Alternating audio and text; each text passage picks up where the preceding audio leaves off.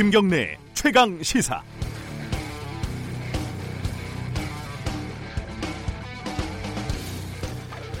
민주당이 검찰을 이대로 둬선 안 되겠다 이렇게 행동에 나섰습니다. 검찰이 조국 장관 관련 수사 내용을 의도적으로 유출하고 있다는 거죠. 검찰은 어, 민주당은 검찰을 피의사실 공표죄로 고발을 했습니다. 어디에 고발을 했는지는 다 아시죠? 검찰을 검찰에 고발했습니다. 어, 검찰에 경고도 하고 검찰이 검사들을 어떻게 수사하는지 지켜보겠다. 어, 검찰 너희들 참 난감하지? 뭐 이런 포석이겠죠.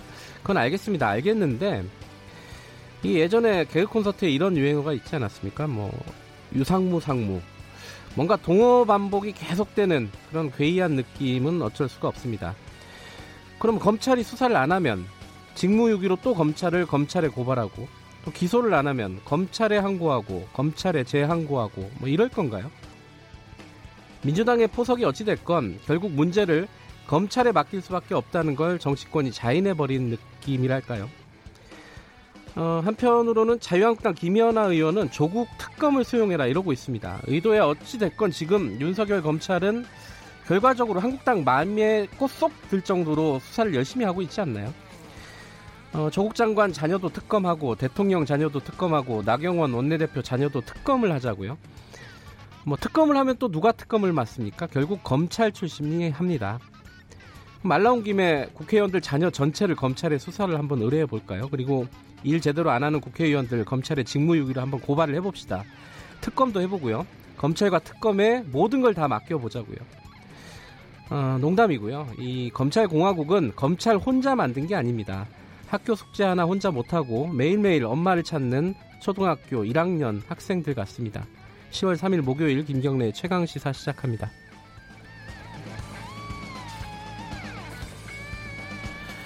네, 김경래 최강 시사는 유튜브 라이브로도 함께하고 계십니다. 아, 오늘 개천절이네요. 어, 출근하시는 분들이 상대적으로 는 적을 것 같습니다. 어, 유튜브로 많이 들으시면 되겠네요. 예. 샵 9730으로 문자 보내주시면 공유하겠습니다. 짧은 문자는 50원, 긴 문자 100원이고요. 아, 스마트폰 애플리케이션 콩으로 어, 이용하시면 무료로 참여하실 수 있습니다. 오늘 어, 태풍 소식이 어, 주요 뉴스 중에 하나인데 어, 이거는 어, 브리핑 끝나고 어, 전문가 아, 담당자 연결해서 피해 상황 좀 들어보도록 하겠습니다. 어, 그리고 새로 들어온 소식 중에 어, 미탁 태풍 미탁 영향으로 강릉 지역이 지금 도로가 대부분 침수가 됐다고 하네요. 시내버스가 전체적으로 운행이 불가한다고 불가하다고 하니까 대중교통 이용하시는 분들은 참고하시기 바라겠습니다. 그 태풍이 동해상으로 빠져나가긴 했는데 아직 영동 지방이나 영동 지역이나 이쪽은 어, 아직 끝나지 않은 것 같습니다. 태풍이 오늘 시간당 아직까지 50mm 이상의 비가 내리는 곳도 있다고 하니까요. 다들 긴장을 어, 긴장의 끈을 놓치 놓으면 안 될 것 같습니다. 오늘 주요 뉴스 브리핑부터 시작하겠습니다. 고발 뉴스 민동기 기자 나와 있습니다. 안녕하세요. 안녕하십니까. 어, 태풍 소식은 좀 이따가 저희들이 따로 알아보도록 하고요. 네. 어, 북한이 어제 SLBM, SLBM이 뭐의 약자죠? 잠수함 발사 탄도 미사일 이걸 쏜 거죠? 그렇습니다. 예. 추정되는 그런 발사체 한 발을 예. 발사했습니다. 합동 참모본부는 최대 사거리가 약 450km 정도 되고 네. 정점 고도가 910km 정도 된다고 평가를 했는데요. 근데 굉장히 높은 각도로 발사가 됐거든요. 네. 전문가들은 실제 사거리가 2,000km 이상일 것으로 보고 있습니다. 네. 트럼프 대통령이 어떤 반응을 보일지 주목이 되고 있는데요. 흔히 말하는 SLBM 같은 경우에는 단거리 미사일과는 전혀 다른 그런 무기인데다가 네. 미국의 괌까지 타격이 가능하다 이런 평가가 나오고 있기 때문입니다. 특히 이번 북한의 발사는 어, 북미 예비 접촉이라든가 실무 협상이 진행이 될 것이다. 북한이 이렇게 발표한 이후에 이루어졌기 때문에 더 이제 이상한 대목이 있습니다. 북한이 미국과의 비핵화 협상에서 체제 안전 보장을 주요 의제로 부상시키는 동시에 협상력을 높이기 위한 대미 압박용이다 이런 분석이 나오고 있고요. 네. 일각에서는 정부가 그 국군의 날 기념식에서 스텔스 저, 전투기를 공개를 하지 않았습니까? 예, 예. 여기에 대한 반발 차원이다 이런 분석도 있습니다. 어, 이게 북미 대화가 어떻게 될지 그게 걱정입니다. 그렇습니다. 지금 돼지열병이 지금 방금 또 하나 들어왔다면서요? 확진 판정이? 그렇습니다. 그래서 예. 모두 12건으로 이제 확진 판정이 늘어났는데요. 네. 원래는 그 경기 파주에서 두 건의 아프리카 돼지 열병이 발생을 했고 파주와 김포에서는 각각 의심 신고가 접수가 됐거든요. 네. 근데 파주 같은 경우에 최종 확진 판정이 됐습니다. 네. 지금 김포 같은 경우에는 당국이 정밀 조사 중이라고 하는데요. 특히 당국이 이번에는 존재조차 파악하지 못했던 소규모 농가 가운데 한 곳에서 이제 확진 판정이 좀 났거든요. 네. 그래서 방역 관리 자체가 좀 허술하다라는 그런 지적도 나오고 있습니다. 특히 파주시 적성면의 한 농가 같은 경우에는 산속 비닐하우스 안에서 불법으로 흑돼지 18마리를 키워오다가 음. 그 당국이 좀 잔반을 좀 금지를 해왔거든요. 네. 근데 이 잔반을 먹여온 것으로 또 확인이 됐습니다. 아하. 특히 축사 인근에 울타리까지 설치를 하지 않아서요. 야생 멧돼지 등과 접촉할 가능성이 있는 것으로 지금 파악이 되고 있는데요. 네. 당국은 이 두 농가 반경 3km 이내에 사육되고 있는 돼지 15,000여 마리를 살처분하도록 했습니다. 그러니까 이게 당국의 관리가 미치지 못하는 사각이 있다는 거네요. 그렇죠? 네. 이 부분도 좀 신경을 써야 될 것 같습니다. 네. 어, 화성 연쇄 살인 속보가 들어와 있죠. 아, 이, 이, 용의자가 지금 이모 씨로 특정이 되고 있는데요. 네. 화성 사건 말고도 다섯 건의 살인을 더 저지른 사실을 털어놨습니다. 네. 성범죄도 무려 서른여 건을 저질렀다고 이제 추가로 시인을 했는데요. 네. 94년 1월 어, 충북 청주에서 처제를 살해한 사실까지 더하면은 네. 7년 4개월 동안 무려 15명의 부녀자를 살해했다는 그런 얘기입니다. 경찰은 자백의 신빙성, 객관성, 임의성 등을 확인하기 위해 당시 수사 기록과 증거물을 정밀 분석하고 있다고 밝혔고요. 네. 다만 이모 씨가 추가로 자백한 다섯 건의 살인, 살인 범행 일시라든가 장소는 밝히지 않았습니다. 네. 다섯 건의 살인 사건은 화성 일대에서 세 건, 청주에서 두 건인 것으로 전해지고 있습니다. 네. 경찰은 화성 연쇄 살인 사건 4차 사건 증거물에서도 이 씨의 DNA가 검출이 됐다고 밝혔는데요. 아, 이로써 화성 연쇄 살인 사건 가운데 이모 씨의 DNA가 나온 사건은 모두 4건입니다. 그러니까 이게 궁금한 거는 왜 갑자기 이렇게 어 뭐랄까 심경의 변화를 일으켜서 자백을 다 술술술 했느냐. 그게 진짜 궁금하더라고요. 네, 그 부분이 궁금하죠. 네.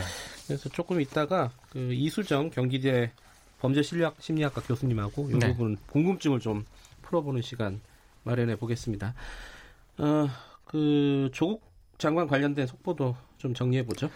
법원에 그 압수수색 영장을 한 70건 정도 청구를 하지 않았습니까? 검찰이. 조국 장관 관련된 수사에서요? 그렇습니다. 예. 근데 절반 가량은 조국 장관이 피의자로 특정이 됐다고 서울신문이 보도를 했습니다. 절반 가량이나요? 그렇습니다. 어허. 압수수색 영장은 금융계좌와 통신기록을 비롯해서 사무실이나 자택 등 다양한 장소에 대해서 걸쳐 청구가 됐고요. 네. 법원은 영장별로 일부 기각한 내용을 포함해서 대다수를 발부를 했습니다. 검찰과 법원은 압수수색 영장 청구나 발부 건수는 정확히 밝히지 않았는데요. 네. 대법원 국정감사가 어제 있었는데 조재현 법원행정처장이 수사 중이라 확인하기 어렵다 이런 입장을 밝혔는데 영장이 너무 남발이 되는 것 아니냐라고 더불어민주당 의원들이 지적을 하니까 네. 영장 담당 판사들이 기준에 비춰서 나름대로 사건을 진지하게 고민해서 내린 결정이다.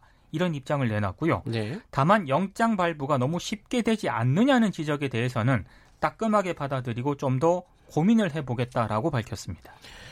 그 한편으로는 아까 오프닝에서 제가 잠깐 언급을 했지만 그 민주당이 검사를 고발을 했습니다. 서울중앙지검에 고발을 했는데요. 네. 고발 대상은 조국 장관 친인척 수사 담당 검사 및 검찰 관계자로 명시했고요. 네. 혐의는 피의 사실 공표 및 공무상 비밀 누설입니다. 네. 아, 더불어민주당 일부 의원들 같은 경우에는 이 여당이 검찰을 고발하는 것에 대해서 적절한 것이냐라는 문제 제기를 했다고 합니다. 네. 아, 자유한국당이 논평을 냈는데요. 검찰 개혁을 주장을 하면서도 개혁 방향에 정면으로 맞서는 행태다라고 지적을 했고 조국을 위해 검찰을 고발하는 비상식적인 겁박 행위를 당장 중단하라고 비판을 했습니다. 어, 말이 좀 이상하네요. 조국을 위해 검찰을 고발한다. 이게 이름이 이름이 특이해서 이게 참. 어, 지금 시간 관계상 하나만 소식 뭐 몇 개가 더 남았는데 한 가지만 더 전해주시죠. 그 법원 내 정부 네. 서울 법원 종합청산에 공판 검사실이 있거든요. 네. 여기에 이제 검사라든가 검찰 직원들이 법원 사무실을 자주 이제 출입을 하고 있습니다. 네. 근데 법원이 출입 권한을 대폭 축소를 했습니다. 이것도 서울신문이 보도를 했는데요. 그동안 공판 검사실 검사들은 판사 전용의 법정 승강기로 이용을 할 수 있었고요. 네. 판사실이 있는 층에도 출입이 가능한 출입증을 발급을 받았다고 합니다. 음흠. 근데 이제 검찰과 법원이 이거 부적절한 동거 아니냐 이런 비판이 제기가 되니까 네. 법원이 결단을 내렸다고 하는데요. 법원은 지난 3월과 4월, 5월 서울중앙지검하고 법무부 등에 협의 요청 공문을 보냈다고 합니다. 그러니까 네. 이제 그만하자 이렇게 협의 요청 공문을 보냈는데 검찰로부터 회신을 받지 못했다고 합니다. 그래서 지난달 19일 최후 통첩을 보냈는데도 불구하고 검찰 쪽에서 응답이 없으니까 출입 제한 조치를 법원이 전격 시행을 했다고 서울신문이 보도를 했습니다. 그 판사 앞에서는 검사하고 피의자가 사실 동격이잖아요. 그렇죠. 네, 동등한 자격을 갖고 있는데 검사가 지금 판사실에 마음대로 드나들 수 있고 판사 전용 승강기를 타고 이래 왔다는 거네요. 그죠? 판사 전용 승강기를 이 공판 검사가 같이 탔다는 거는 저도 처음 알았습니다. 그렇군요. 네. 어, 근데 어쨌든 이 부분이 개선이 됐다 이런 거네요. 네. 그죠? 검사 검찰 측에서는 아무 입장은 없는 거고. 그렇습니다. 오늘 어, 브리핑 여기까지 듣죠. 고맙습니다. 고맙습니다. 고발 뉴스 민동기 기자였고요. 김경래 최강 시사 듣고 계신 지금 시각은 7시 36분입니다.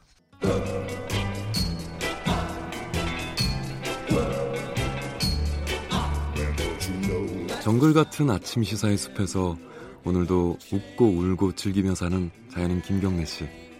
그의 하루 일과는 KBS 1라디오 김경래의 최강 시사를 진행하는 것으로 시작합니다. 어, 그런데 이게 무슨 소리죠? 아침부터 열심히 준비한 자연인 김경래의 밥상 같이 드셔보실래요? 후회 없는 아침 건강한 시사 김경래의 최강 시사 김경래의 최강 시사 듣고 계십니다. 어, 아까 잠깐 말씀드렸지만은 태풍 미탁이 동해상으로 빠져나갔지만 어, 아직 비가 굉장히 많이 오는 지역들이 있습니다. 강원도 영동 지역을 중심으로요. 밤 사이에 태풍 피해도 굉장히 컸다고 합니다. 중앙재난안전대책본부 상황실 잠깐 연결해 볼게요. 윤종혁 사무관님 연결돼 있습니다. 안녕하세요. 네, 안녕하십니까. 예.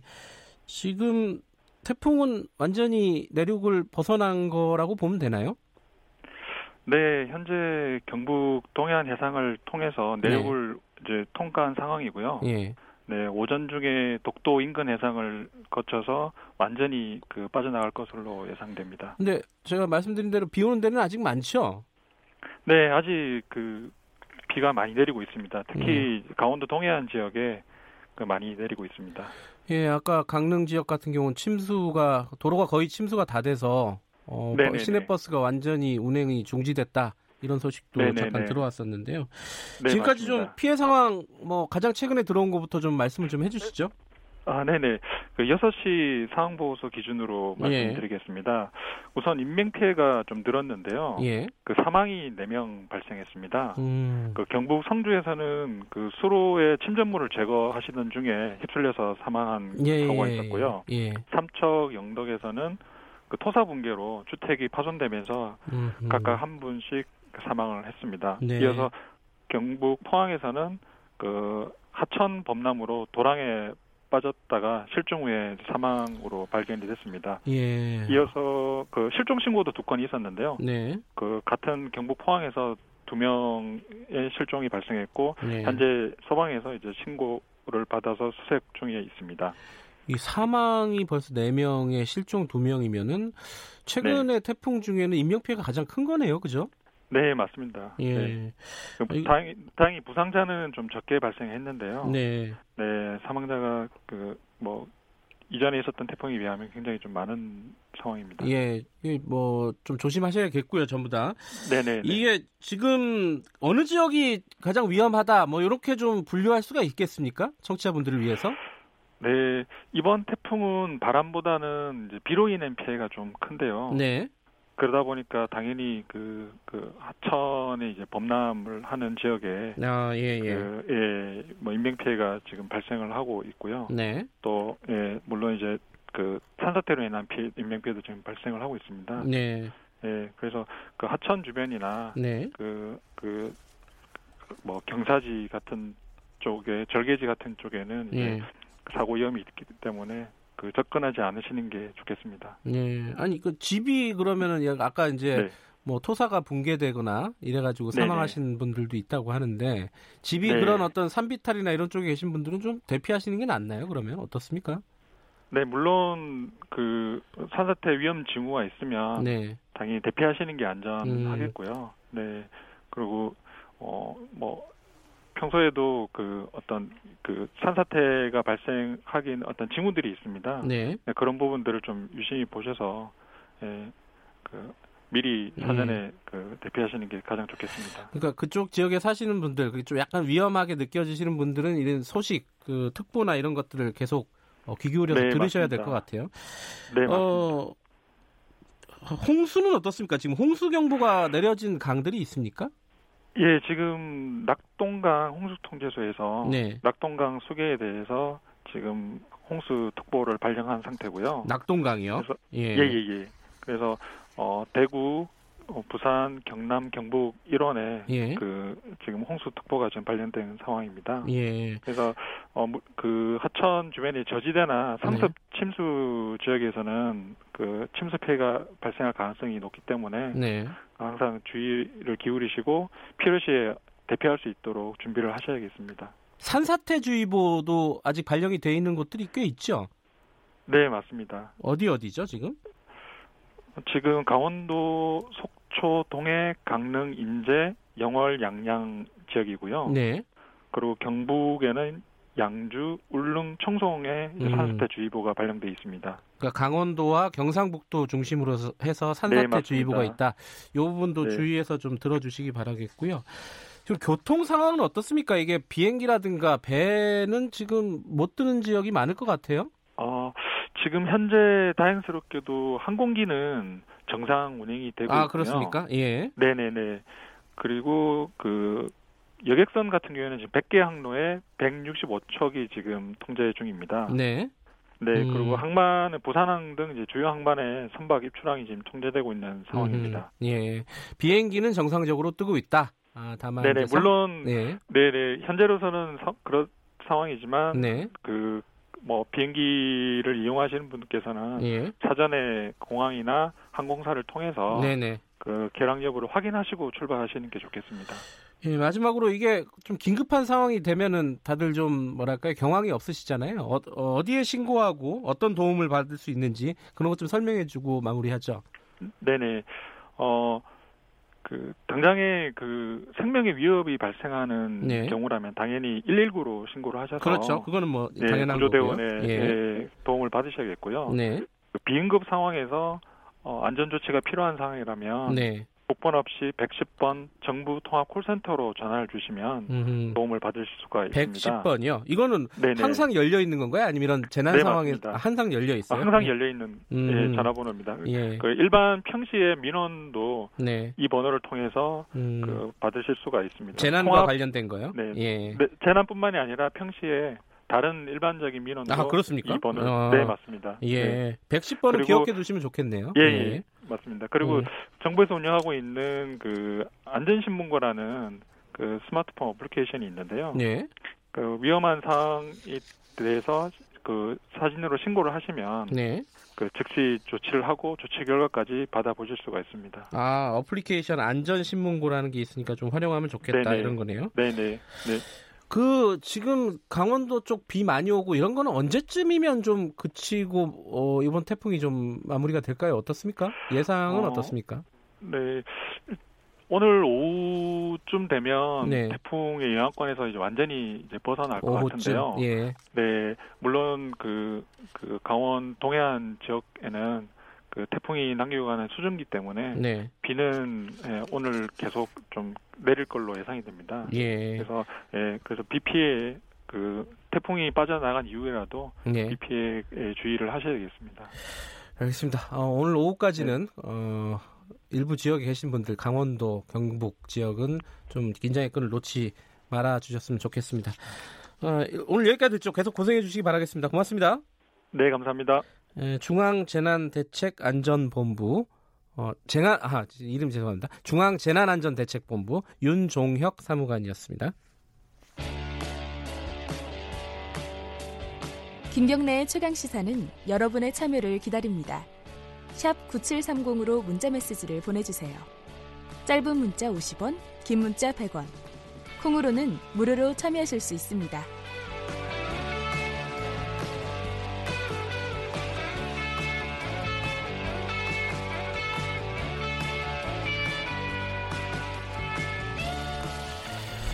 네, 어, 지금 홍콩 시위가 좀 국면이 어, 달라지고 있습니다. 어, 지금 애, 애초에 홍콩 시위가 이렇게 커졌던 게 송환법 반대 아니었습니까? 근데 송환법을 어, 캐리람 장관이 공식적으로 처리한다고 밝혔는데 그 뒤에도 지금 소, 어, 시위가 계속 이어지고 있어요. 시위가 오히려 좀 과격해졌다 이런 좀 분석도 나오고 있고요. 이 와중에 어, 지금 18살 학생이 경찰이 쏜 실탄에 맞아갖고 지금 중태에 빠졌고 이 부분이 지금 어, 세계 외신에서 굉장히 중요하게 다뤄지고 있습니다. 어, 좀 시위가 계속 좀 오래 진행이 될 것 같다 이런 생각도 들고요. 어, 오늘은 홍콩에 살고 계신 분 현지인 한 분 연결해 보겠습니다. 제니 씨인데요. 음, 한국말을 굉장히 잘하십니다. 어, 한국분은 아니시고 홍콩에 사시는 어, 홍콩 주민이십니다. 어, 제니 씨 안녕하세요. 네, 안녕하세요. 네. 근데 홍콩 아, 한국말 이렇게 잘하게 되신 거는 어떤 이유인지 좀 여쭤볼 필요는 있을 것 같아요. 청취자분들 궁금해 하실 것 같아요. 아, 제가 고등학교 때부터 되게 네. 한국 문화, 케이팝 되게 좋아해가지고 아, 그래서 그렇군요. 많이 열심히 공부했어요. 네. 지금 그 학생 한 명이 경찰이 쏜 실탄에 맞아가지고 부상을 입은 게 10월 1일이었지 않습니까? 네, 맞아요. 이날 굉장히 동시다발적인 시위가 있었어요. 이게 이제 그 중국의 국경절 때문에 어, 만들어진 시위였던 거죠? 어, 네 네 네. 그렇게 말씀하셔도 좋고요. 사실 시위 1일에는 네. 그 국경절에 하는 시위가 올해만 하는 게 아니라 사실 매년 국경절마다 다 시위로 나가요. 그냥 단순히 우리 이번에 올해는 네. 되게 여러 가지의 상황이 있기 때문에 그래서 우리는 올해는 홍콩 시민들이 어 경축하는 것보다는 약간 애도해야 한다 이런 음. 주제로 잡았던 것 같아요. 아, 그 중국 국경절을 경축하는 날이 아니라 애도하는 날이다 이렇게 규정을 하고 어, 시위를 했던 거네요, 그죠? 네네 맞아요. 그 시위에 제니 씨도 참가를 하셨습니까? 참 참여를? 네네네. 저도 참여를 했고요. 제가 예. 샤틴이라는 지역의 행진 시위를 참여를 했어요. 예. 그때 뭐 그날에는 경찰들이 이날에 진행하는 모든 시위들 다 불허 반대로 했지만은 근데 참여하는 시민들이 되게 많았어요. 음. 그 거기에서는 이게 어떤 폭력적인 어떤 충돌이나 이런 부분은 없었고요. 제니 씨가 어, 참여한 시, 그 시위에서는. 어, 저는 되게 앞쪽으로 가지는 않았기 때문에 저는 직접 음. 목격하지는 않았어요. 근데 제가 그 이후에는 다시 기사 영상 찾아보니까 네, 있었어요. 제가 참여했던. 아, 그래요? 아, 제니 씨가 네 직접 목격하지는 않았지만은 그 시위장에서도 어떤 충돌이 있었다 이런 말씀이시네요. 네네. 네네. 그 학생 한 명은 지금 중태죠? 어, 네네. 지금 아직 어, 병원에 있고요. 네. 아직 인공 심폐기를 사용 음. 중인 되게 위급한 상태라고 이렇게 기사에서 나왔어요. 홍콩 시민들은 이 사건, 그러니까 학생이 경찰에게 실탄을 맞아서 중태가 된 이 사건을 어떻게 보고 계십니까? 여론을 어, 보면은 어, 되게 예. 에, 에, 이 소식이 나온 후에 시민들 되게 충격 그리고 분노를 많이 느꼈어요. 네. 왜냐면 되게 가까운 거리로 이렇게 왼쪽 가슴 막 어, 총을 쏘는 행동이라서 이렇게 어, 이런 행동은 그냥 단순하게 시위자들 해산시키려고 하는 게 아니라 약간 의도적으로 네. 사람을 죽이려고 하는 것이다.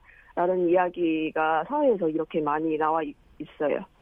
근데 이제 경찰 쪽의 주장도 그렇고 저도 이제 기사들을 외신들을 좀 읽어 보니까 경찰은 어, 시위대가 경찰의 생명을 위협했기 때문에 어쩔 수 없이 네. 자위 차원에서 네. 발사를 했다 이렇게 주장을 해요. 이 주장은 네. 어떻게 받아들이고 계십니까? 어, 그때 당시에는 경찰들이 시위자들한테 공봉으로 공격 받은 게 확실한 거고요. 아, 그거는 맞다. 예. 예, 예, 예. 이거는 인정해야 되는 부분이니까 예. 이거 인정을 할게요. 근데 경찰들이 과거 여러 충돌 장, 현장에서도 봉을 사용을 하는 거고, 근데 봉을 사용하면서도 어 이거 적합하고 최저 무력이다 이렇게 변명을 했어요. 근데 왜 시위자들이 어, 이렇게 봉을 방황을 하면은 경찰들에게 생명의 위협까지 주는 것, 것이다 이렇게 주장을 할까요? 이거는 음. 이중의 기준이지 않을까 싶기도 하고요. 음, 네. 이거 생명의 위협이라는 단어가 되게 심각하고 무거운 단어라, 단어라고 생각을 해요. 저는. 네. 근데 네, 이렇게 어제 진행했던 네. 어, 그 정기적인 기자회견에서도 그 당시 공격받은 경찰의 보상 상대를 아예 전혀 언급하지는 않았고 음흠. 그리고 어 과연 이게 생명 위협 위협까지 느껴진 공격이 맞을까? 예. 그, 리고그 실탄 사용하는 것도 적합한 무력일까? 음. 이렇게 현재 사회관에서는 보편적으로 경찰들의 주장을 동의하지는 않은 것 같아요. 음, 그러니까 과잉 과잉 진압, 그러니까 실탄을 쏜 게 어, 어떤 자위 차원에서 생명을 위해서 쏜, 생명의 위협을 받아서 쏜 게 아닐 수도 있다 이런 여론들도 있다는 말씀이시네요. 네네.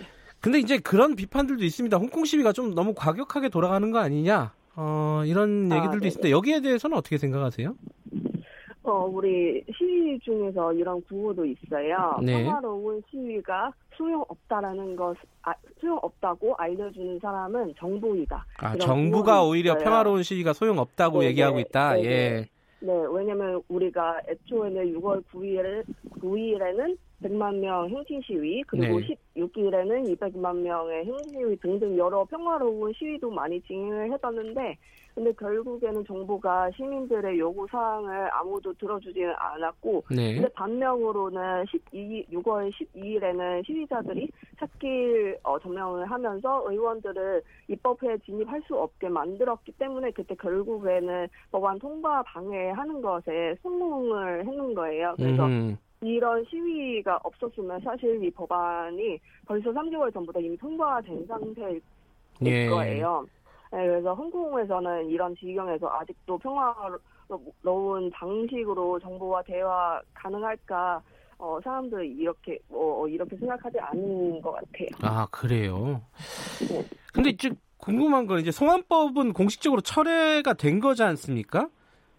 네네. 근데 이제 철 추... 예.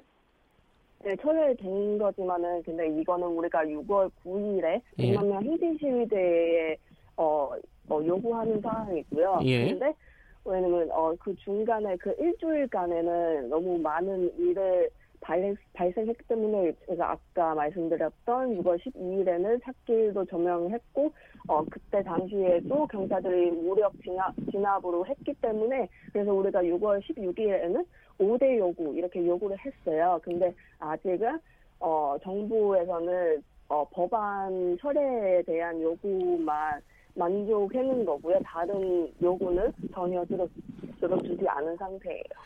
그 송환법을 철회한 이후에 밝힌 5대 요구 중에 이제 행정장관 직선제 실시가 있습니다. 어, 이 홍콩 시민들에게 이 행정장관 직선제가 왜 중요한지 간단하게 좀 설명을 좀 해주시겠어요? 어, 사실 행정장관 직선제는 되게 어, 깊고 되게 복잡한 문제예요. 사실 직선제는 홍콩 시민들이 억지롭게 요구하는 거는 아니고요. 1997년도에 홍콩이 중국으로 반환했을 때 네. 50년 동안 변하지 않도록 일국 양, 양제랑 그리고 고도 자치 이렇게 유지하면서 직선제까지 실행해야 한다. 이렇게 이미 홍콩의 기본 법에서 기재되어 있는 상태예요. 네. 이렇게 간단하게 생각하시면은 직선제는 중국 정부가 홍콩 시민들한테 해놓은 약속 중에 하나이고요. 네. 그리고 과연 어, 반환 50년 후에도 홍콩은 특별 행정구역으로 음. 계속 유지 가능할지 되게 중요한 지표예요. 중국은 근데 직선제를 허용할 분위기는 아닌 것 같아요. 그러면 이 요구가 이루어질 때까지 이 시위는 계속된다 이렇게 보면 되겠나요? 어, 어, 우리가 생각하는 게 그렇고요. 왜냐면 5대 요구 중에서는 직선제 요구를 했기 때문에 우리도 5대 요구 이후에 이루어지기 전까지는 네. 어, 우리 아, 시위 계속해야 한다. 근데 물론 제가 제 생각에는 실제적으로 현실적으로 생각을 네. 했을 때는 이게 약간 조금 불가이기도 같기도 해요. 왜냐면은 음. 정부가 아직 되게 테러가 되게 강하고 그래서 어, 만약에 진짜로 우리가 예. 어, 이번에는 5년 전 우상 운동처럼 결국에는 다시 어, 또 다시 실패로 알겠습니다. 예. 오늘 말씀 여기까지만 들게요. 네네. 고맙습니다.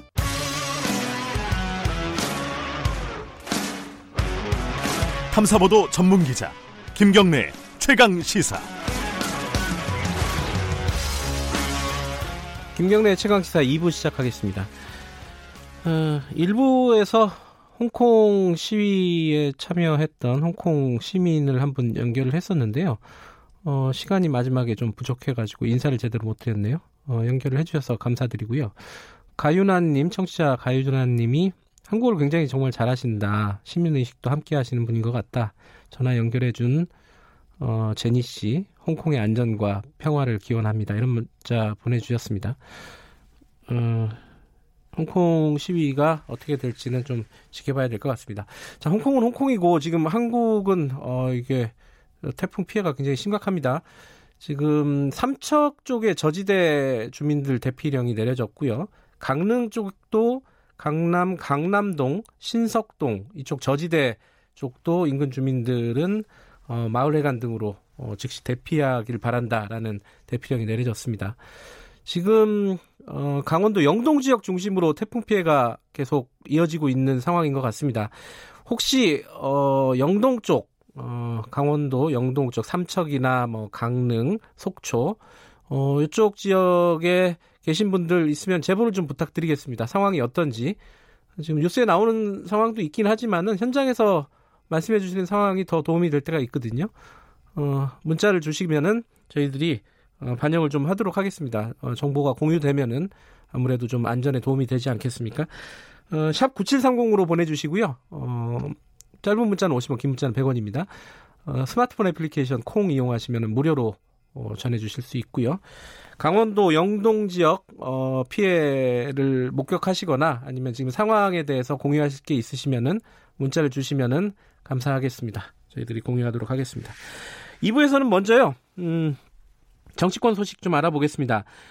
어, 민주당이 어제 그 가짜 뉴스 근절 종합 대책 방안 뭐 정확한 뭐 정식 이름은 아닌데 허위 조작 정보 대책 특별위원회에서 이제 대책을 내놨습니다. 아, 이제 논란이 이게 끊임없이 있는 거죠. 가짜 뉴스가 뭐냐 도대체 그리고 규제가 가능한 거냐 그리고 뭐 예컨대 유튜브 같은 거는 한국에서 규제를 할 수 있는 거냐 여러 가지 문제들이 어, 논쟁적인 지점들이 있습니다. 더불어민주당 박광온 허위 조작 정보 대책 특위 위원장 연결해서 이 궁금한 부분들을 좀 해소를 해보겠습니다. 안녕하세요. 박광온 위원장님, 안녕하세요. 아, 지금 연결이, 어, 끊어진 모양이네요. 저희가 앞에서, 어, 태풍 얘기를 잠깐 하는 동안에 연결이 끊어진 모양입니다. 다시 좀 연결을 해보도록 하고요. 이 가장 궁금한 게 뭐냐면은 가짜 뉴스를 어떻게 누가 어, 기준을 정할 것이냐 이게 이제 가장 핵심 아니겠습니까? 왜냐하면 이게 굉장히 정치적인 부분들도 많기 때문에 한쪽에서는 이게 가짜 뉴스다 그러고 다른 쪽에서는 저게 또 가짜 뉴스다 그러고. 그럼 도대체 이 기준은 무엇으로 정할 것이냐? 누가 정할 것이냐? 이 부분이 가장 좀 궁금한 부분들 중에 하나고요. 또 하나는 이 국내 포털은 우리 정부라든가 법의 규제에 들어와 있는데 외국 사업자, 뭐 유튜브, 뭐 구글 이런 데는 가능하냐 현실적으로 이 부분이 또 있습니다. 어, 그리고 또 그 가능하냐라는 부분 중에 또 하나는 컨텐츠가 하루에 정말 어, 너무 많은 컨텐츠가 올라오잖아요. 그걸 일일이 다 어떻게 내용상으로 규제를 할 수 있느냐 이 부분도 있고요. 야 이제 연결이 됐다고 합니다. 박강원 위원장님 안녕하세요. 네 안녕하세요 반갑습니다. 네네 네, 전화가 잠깐 끊어졌었어요. 예. 네 네. 그 제가 아까 이제 청취자분들한테 이게 궁금한 부분들이 몇 가지가 있다고 했는데 그럼 바로 들어가죠. 네. 예. 이 가짜 뉴스의 기준을 누가 네. 어떻게 어떤 기준으로 정할 것이냐 네. 이게 가장 모호한 부분인 것 같아요. 이 부분에 대한 어떤 논의가 좀 이루어지신 겁니까? 네, 그러니까 사실 말씀하신 것처럼 네. 가짜뉴스 그러면 생각하는 모든 분들이 다 자기 생각이 있어요. 그러니까요. 그거를 네. 그걸 하나의 문장으로 표현해서 법안에다 담는다는 건 거의 불가능한 일입니다. 네. 국, 국회에 지금 20개 법안이 올라와 있는데 그 법안마다 다 가짜뉴스 그러니까 허위 조작 정보의 규정 개념 네. 이게 다, 다 다른 겁니다. 그래요. 예. 그래서 한 발도 나가지 못했는데요. 네. 이 논란을 하다 보면은 끝이 없으니까 네. 어, 이번에 제가 어, 저희들이 내놓은 네. 그 허위 조작 정보 대책 특위에서 내놓은 그 기준은 네. 현행 법에 이미 명시돼 있는 것을 가져왔습니다. 무슨 얘기냐면 네. 정보통신망법에 네. 음란물 명예훼손, 개인정보 거래, 네. 또뭐 여러 가지 범죄, 폭발물 제조 방법 범죄 교사, 공포 불안 조성, 네. 청소년 유해물 이런 아홉 가지 기준이 있습니다. 네. 이게 이것을 그냥 단순히 허위 조작 정보다 이렇게 얘기하는 게 아니라 우리가 허위 조작 정보의 폐해성을 차단하기 위해서 지금 이 대책을 마련한 것 아니에요. 네. 그러니까 이 기준을 좀 차용해서 쓰자. 그건 이미 법에서 이미 규정하고 있고 시행이 되고 있기 때문에 이론이 사회적으로 있을 수가 없죠. 사회적 합의가 이루어져 있기 때문에 기준은 그렇게 하자고 한 거고요. 네. 그리고 이 기준 자체에 다소 미흡한 부분이 있을 수 있는 것이 거기 보면 이제 이 명예훼손의 경우 허위 사실의 또는 허위의 사실의 경우를 이용해서 명예훼손한 경우 이 경우가 있는데 네. 사실의 사실을 지적해서 명예훼손이 된 부분은 이 부분은 형법과는 달리 여기에서는 제외하자 이렇게 얘기가 된 겁니다. 네. 네. 그러니까 허위 사실에 의한 명예훼손 요거를 네. 제외하자고요? 아니요, 사실에 아, 의한 사실에 의해 명예훼손. 네. 네. 그 부분은 제외를 하자. 네. 그, 그러, 그러면요. 그러니까 새롭게 지금 뭐 특위에서 가짜 뉴스의 정의는 뭐고 새로 기준을 어떻게 정하고 요 부분을 논의를 한 건 아니네요. 그죠? 요번에 새로 논의 발표... 논의를 했는데요. 예, 예. 아까 말 제가 말씀드린 예. 것처럼 제일 그 문제가 어, 아주 핵심적인 쟁점입니다. 네. 도대체 누가 허위 조작 정보가 이런 것이라고 규정을 그러니까요. 그렇게 할수 네. 있느냐. 그건 이미 또 하나는 이게 이게 묘한 프레임 그러니까 그 우리 사회에 그 뭐라고 할까요? 이런 프레임이 있어서 네. 지금 굉장히 이 문제에 대해서 예민하거든요. 네. 또 그리고 표현의 자유를 위축시킬 수 있다는 그런 또 우려가 있는 것도 그렇죠. 사실이고요. 예. 그래서 저희들이 이번에 제일 이 핵심적으로 가장 중점적으로 어, 내세운 것이 개인의 표현의, 표현의 자유 침해 우려를 해소하고 네. 플랫폼 사업자의 의무는 명확히 했다 이렇게 한 줄로 말씀드릴 수 있습니다. 음, 그럼 플랫폼 사업자의 의무라고 하면 새롭게 뭐 규정되는 거는 어떤 부분들이 있습니까? 이미 어, 정보통신망법을 저희들이 좀 보완을 하려고 하는 건데요. 네. 정보통신망법에는 플랫폼 사업자에게 명예훼손의 경우 또 타인의 명예를 훼손하거나 또는 뭐 여러 가지 뭐몇 가지 이유로 해서 이 컨텐츠를 차단할 수 있는 그런 그 권한을 줬어요. 네. 플랫폼 사업자에게 그러다 보니까 일각에서 무슨 우려가 제기됐냐면 이거는 표현의 자유를 심각하게 훼손할 수 있는 조항이다. 네. 플랫폼 사업자가 마음대로 자기가 판단해서 삭제하게 된다는 그런 뜻이다. 그래서 저희들이 이걸 보완을 한 겁니다. 네. 이, 이 문제는 이의 신청권을 줬어요. 예. 그러니까 어떤 내용물을 컨텐츠를 올렸을 때 플랫폼 사업자가 임의로 삭제를 했다. 네. 그러면 이, 아니다 이거는 이러이러한 이유로 이거는 그렇지 않다 하고 이의 신청을 하면은 복원을 하고 저희들이 이번에 새로 도입한 것이 온라인 분쟁 조정위원회라는 겁니다. 온라인 분쟁 조정위원회. 예. 예, 예. 그러니까 이게 언론중재위원회와 같은 것인데요. 예. 서로 간에 이 플랫폼 사업자와 컨텐츠를 올린 사람과 사이에 분쟁이 있을 수 있잖아요. 네. 그런 분쟁 조정위원회에서 신속하게 결정을 해주는 겁니다. 그랬을 때 이제 음. 음, 차단을 하거나 살려주거나 예, 예. 그 이 결정에 따르는 거죠. 예.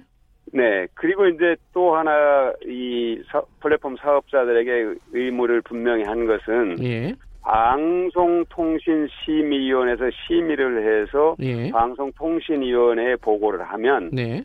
방송통신위원회가 삭제를 통보할 수 있어요. 음흠. 그러면 신속하게 그 어, 방송통신의 결정에 따르는 것. 네. 이 의무를 강조했고요. 네. 이러지 않았을 경우 과징금을 좀 무겁게 물리는 방안. 음흠. 이것이 어, 플랫폼 사업자에 대한 의무를 강화한 것입니다.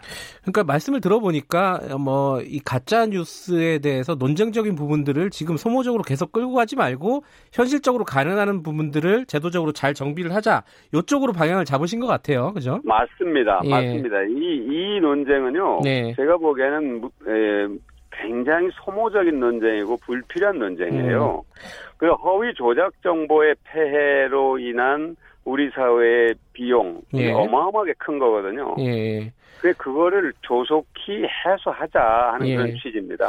근데 계속 이제 사람들이 걱정하는 부분 중에 하나가 오히려 그 국내 포털들만 더 규제가 생기는 거고 유튜브라든가 구글 같은 경우는 어차피 잘 국내 규제가 안 먹히잖아요. 똑같은 거 아니냐? 지금 유튜브가 가장 큰 어떤 플랫폼으로 문제가 많이 또 되고 있는데 이거 네. 여기에 대해서는 어떻게 보세요? 그, 그 부분을 명확하기 위해서 저희들이 법을 보완하고자 하는 겁니다. 예. 그러니까 사실은 이제 뭡니까 국제적으로 이 문제가 이미 고민이 되었잖아요. 네. 그러니까 해외 사업자가 우리나라뿐만이 아니라 예. 다른 나라에서도 뭐 구글세 문제라든지 여러 가지 조세 문제뿐만이 아니라 이 허위 조작 정보 유통 문제로도 심각하게 이 문제가 제기돼 온 겁니다. 네. 그러니까 이제는 적어도 글로벌한 그런 기준이 필요한 시점이 됐다는데 다 공감대가 이루어지고 있는 거고요. 예. 독일은 SNS 운영 개선에 관한 법을 만들어서 이미 구글이나 페이스북이 충실하게 그 법을 이행하고 있습니다. 그러니까 예. 지금 단계에서 매우 중요한 문제입니다. 저는 어 해외 사업자들이 국내 대한민국 국민들을 상대로 인터넷 어 이 경 경제 활동을 하고 있지 않습니까? 네네. 인터넷 기업 활동을. 예. 그러면 동등한 대우, 동등한 규제라는 원칙의 틀 안에 들어와야 된다.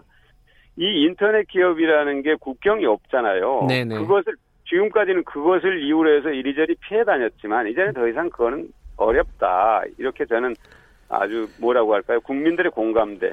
예. 형성돼 있다고 봅니다. 그러니까 저희들이 법을 더 분명히 할 거고요. 예. 그것을 이행하지 않을 경우 우리 정부가 취할 수 있는 행정 조치가 있고 그 행정 조치를 강화할 것이고요. 예. 제일 우려하는 부분이 국내 대리인이 없고 뭐 유한회사 형식으로 존재하면 사실상 법이 잘 미치지 않는다. 뭐 예. 이런 이제 우려들을 많이 하는데 이랬을 경우 우리 정부가 취할 수 있는 행정 규제의 범위를 더 넓히고 더 그 조치의 어, 뭐라고 강도를 높이겠다는 네.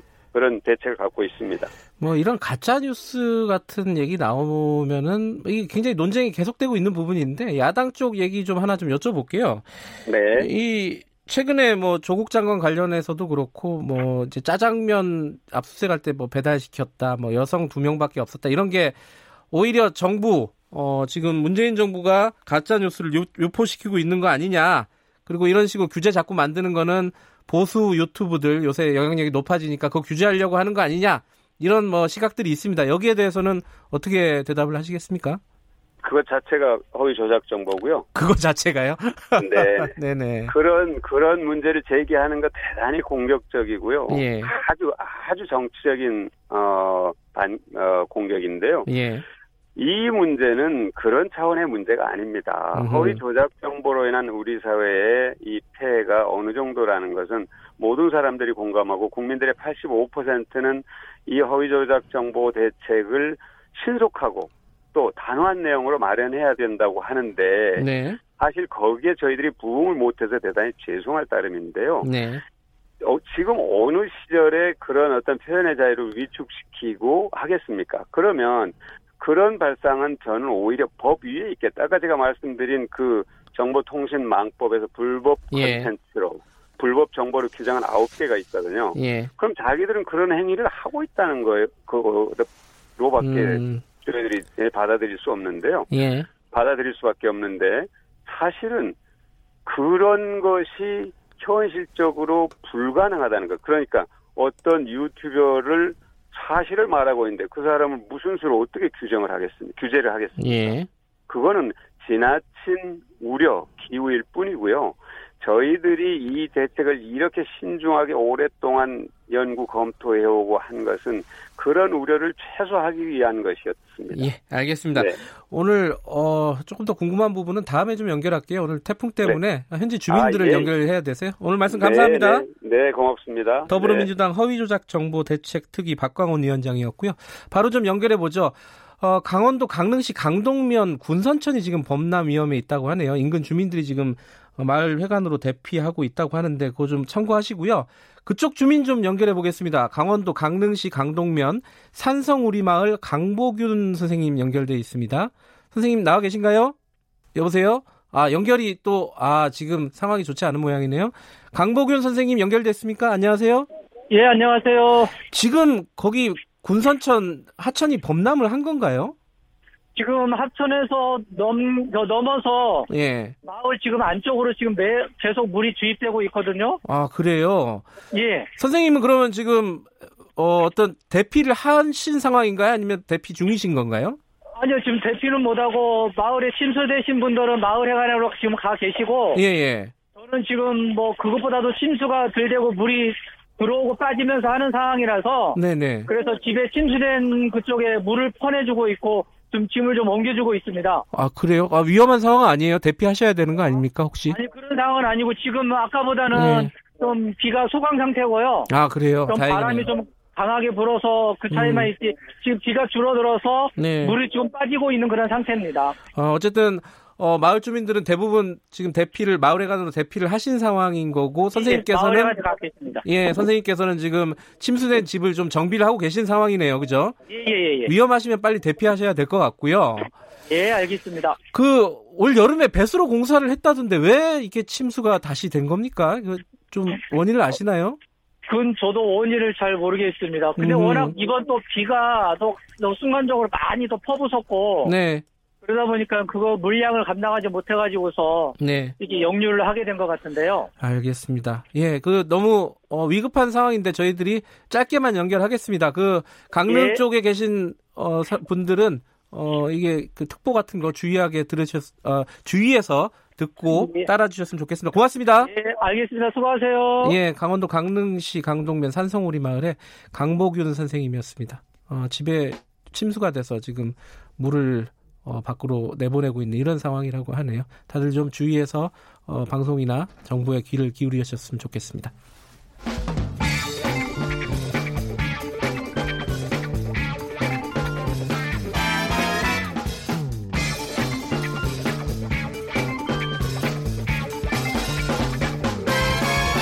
윤태곤의 눈. 네, 윤태곤의 눈 의지와 전략 그룹 더모아의 윤태곤 정치 분석 실장 오늘도 나와 계십니다. 안녕하세요. 네, 안녕하세요. 여기 오실 때 비는 이제 그쳤죠 예, 서울은? 서울은 예 그쳤더라고요. 예, 대부분의 지역은 그쳤는데 네. 강원도가 좀 걱정이네요.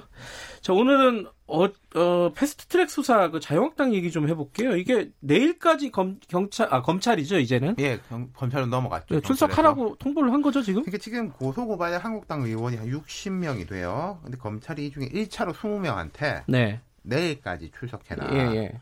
네, 이제 오늘까지 한 명도 안 나갔고 현재 또 오늘은 장외 집회 하, 시지 않습니까? 그리고 내일 나가려면은 뭐 조율을 해야 되는 거 아니겠습니까? 그렇죠. 근데 조율을 한 사람이 아무도 없다고 아, 하네요. 안 나갈 가능성이 높고요. 그렇죠. 그저께 황교안 대표가 검찰에 갔었죠? 그렇죠. 그때 검찰에서 황 대표는 안 불렀거든요. 황 대표도 이제 고소 고발을 당했는데 그 1차 20명 안에 포함이 안 돼 있습니다. 또 이제 의원도 아니고 근데 네. 이제 아시다시피 남부지검에 자진 출석했지 않습니까? 뭐내 네. 목을 쳐라. 뭐 네. 이러면서 예. 네, 목을 쳐라.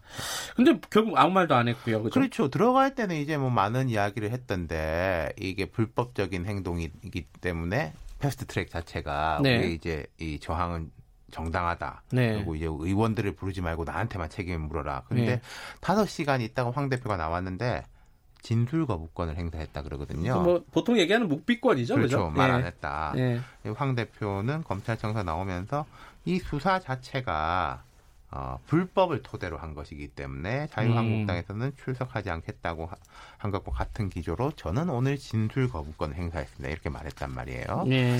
황 대표는 뭐 현재 특수감금 공무집행 방해 교사, 교사는 시켰다는 거 이런 혐의로 고발돼 있습니다. 이게 황 대표가 어, 사실 이제 전체적인 책임을 질 수 있느냐 없느냐는 좀 뭐 조사를 해봐야 알겠지만은 그렇죠. 그죠? 이게 정치적인 책임은 뭐 가능할 거예요. 아, 그거야 당연히 대표니까. 예. 근데 이 구체적인 교사의 책임까지도 될 것이냐 이게 음. 과거에요. 예. 약간 유사한 사례가 하나 있었어요. 어떤 거죠? 2003년이니까 지금부터 16년 전인데. 아, 오래됐네요. 대선 자금 수사. 차떼기 아, 대선 자금 수사. 노무현 정부 때 얘기를 그렇죠. 하시는 거군요. 2002년 대선에 예. 대한 거. 예. 당시에 뭐 여야 많이 구속되고 그랬는데 이회창 그 당시에 한나라당 대선 후보 전 후보가 되는 거죠. 당시 기준으로는. 네. 검찰에 자진 출두했어요. 네. 막 주위 사람들 구속되고 그러니까 안 불렀는데 다 내 책임이니까 나만 수사하고 말아라. 음흠. 이런 논리였는데 근데 이때는 이회창 그 후보의 출석의 카드가 하나가 있었던 게 상대가 노무현 현직 대통령이었지 않습니까? 네.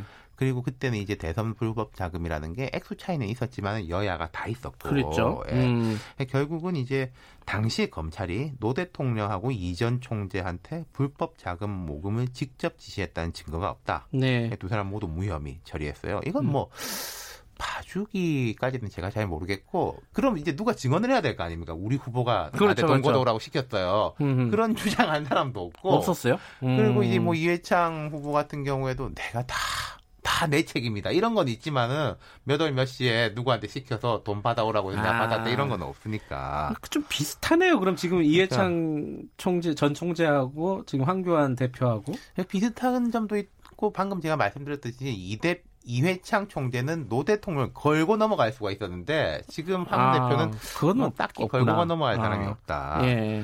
그러니까요 이게 황 대표가 만약에 검찰에 나가서요 막 구체적으로 내가 다 지시했다 이랬으면 예. 오히려 검찰이나 법원이 좀 부담스러웠을 수 있을 거예요. 아. 어찌됐건 제1야당 대표니까. 대표 아니겠습니까? 예. 그리고 이게 뭐 역풍이 불 수도 있는 것이고. 근데 뭐 말은 안 했, 그런 말은 안 했으니까요. 그러니까요. 예. 그러니까 이제 보십시오. 황 대표가 물리력을 직접 쓴 것도 아니에요. 그렇죠. 그리고 또 이제 뭐 검찰이 수사 중이겠습니다만은 그 원내 당시의 일이라는 것은 원내 대표 소관이고 그 TV 화면에 많이 나왔지 않습니까? 어, 나경원 원내대표 대표 얼굴이 제일 많이 나왔죠. 진두지휘하는 예. 거. 그러니까 황 대표는 구체적인 혐의가 걸릴 가능성이 음. 되게 원래 낮은 사람이다. 하지만 황 대표가 이제 뭐 나는 모르, 모른다는 아니고 진술 거부를 했으니까 다른 예. 사람들은 그렇지 않을 가능성이 높겠죠. 지금 뭐 민주당이라든가 어, 기타 다른 뭐 정의당이라든가 네. 등등은 받았는데 어, 그 수사를요. 그죠? 그러니까 제가 그 수사 받은 이미 조사 받은 사람하고 한번 이야기를 해봤어요. 예. 어떻더냐. 그러니까 생각보다 빡빡하더라. 음. 기본적으로 이 검찰이 이제 CCTV 통화 내역, 문자 수발식 내역은 다 들고 있는 거예요. 아하. 사실관계 자체는 확인을 했고 누가 뭐 빠루를 들었는지, 음흠. 뭐 의자를 이렇게 들었는지, 예, 물리적으로 어떤 행동을 했냐 안 했냐 확인 다 돼 있고 지금 이제 확인하려고 하는 것은 공모, 지시, 단체 행동. 이런 것에 대해서 사실관계를 확인하더라. 음흠. 그리고 이게 이 사람은 이제 피의자 이제 참고인으로 갔다 왔는데 참고인으로서는 한국당이 저쪽에서 움직이는 거에 대해서 그때 상황이 어땠냐 음흠. 또 물어봤다는 거예요. 그럼 검찰은 이미 한국당이 수사에 응하지 않을 가능성도 염두에 두고 있을 것 같아요. 본회의 기간에 뭐 출석하지 않겠죠 아무래도. 네 그리고 네. 이제 한국당 의원들이 안 나가면은 세 번 부르는데 안 나가면 체포영장 청구할 수 있습니다. 예. 근데 이제 본회의 중이라서 이것도 쉽지 않을 거예요. 그럼 아마 본인 조사 없이 뭐 기소하는 쪽으로 음. 하지 않겠습니까? 한국당 의원들이 기소되면 법정 다툼이야 하겠죠. 법정에도 그렇죠. 안 나가게 하겠습니까? 예, 뭐 본인 예. 조사 안 해도 기소할 수 있다는 거 이번에 잘 알았잖아요. 그러니까요. 예. 윤태곤 의원이었습니다. 고맙습니다. 감사합니다. 잠시 후 3부에서 다시 뵙겠습니다.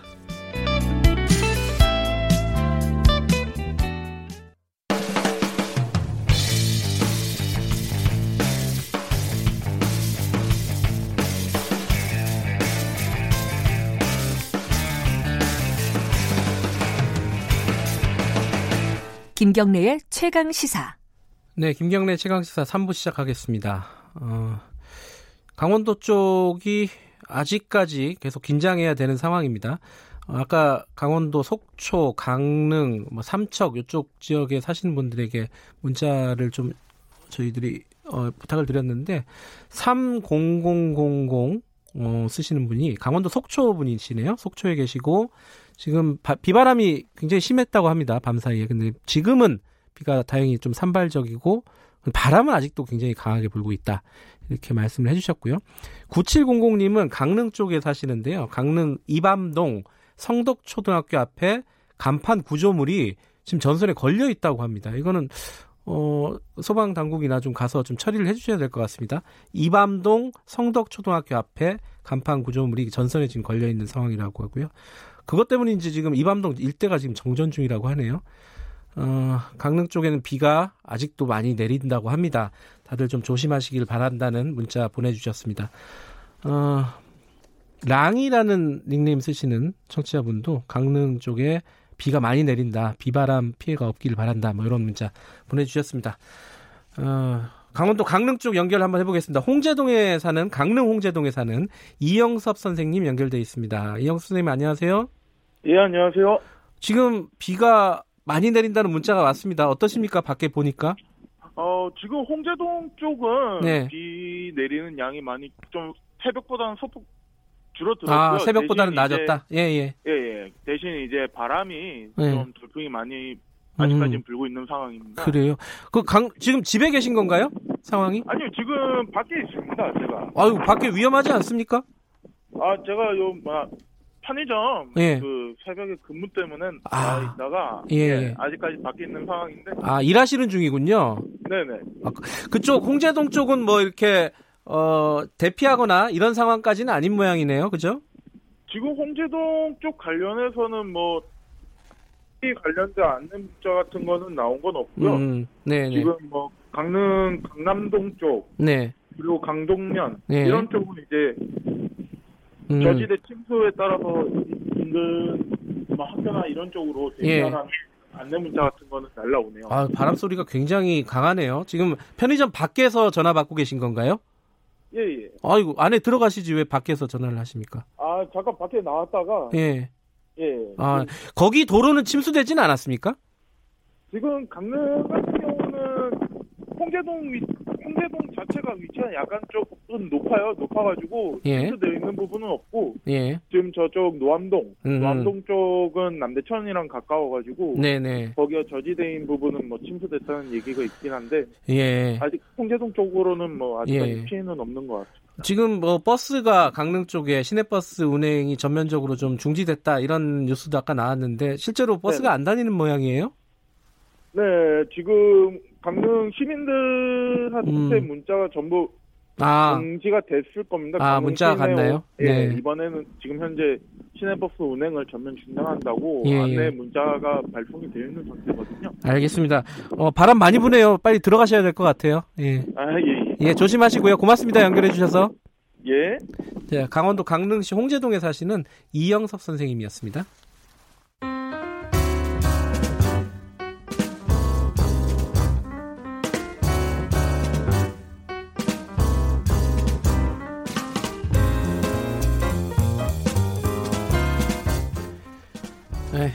어, 식스센스 더 많은 더 나은 미래를 위한 오늘의 정책을 고민하는 시간, 시간입니다. 김기식의 정책 이야기 식스센스 김기식 더미래연구소 정책위원장 오늘도 나와 계십니다. 안녕하세요. 예, 안녕하세요.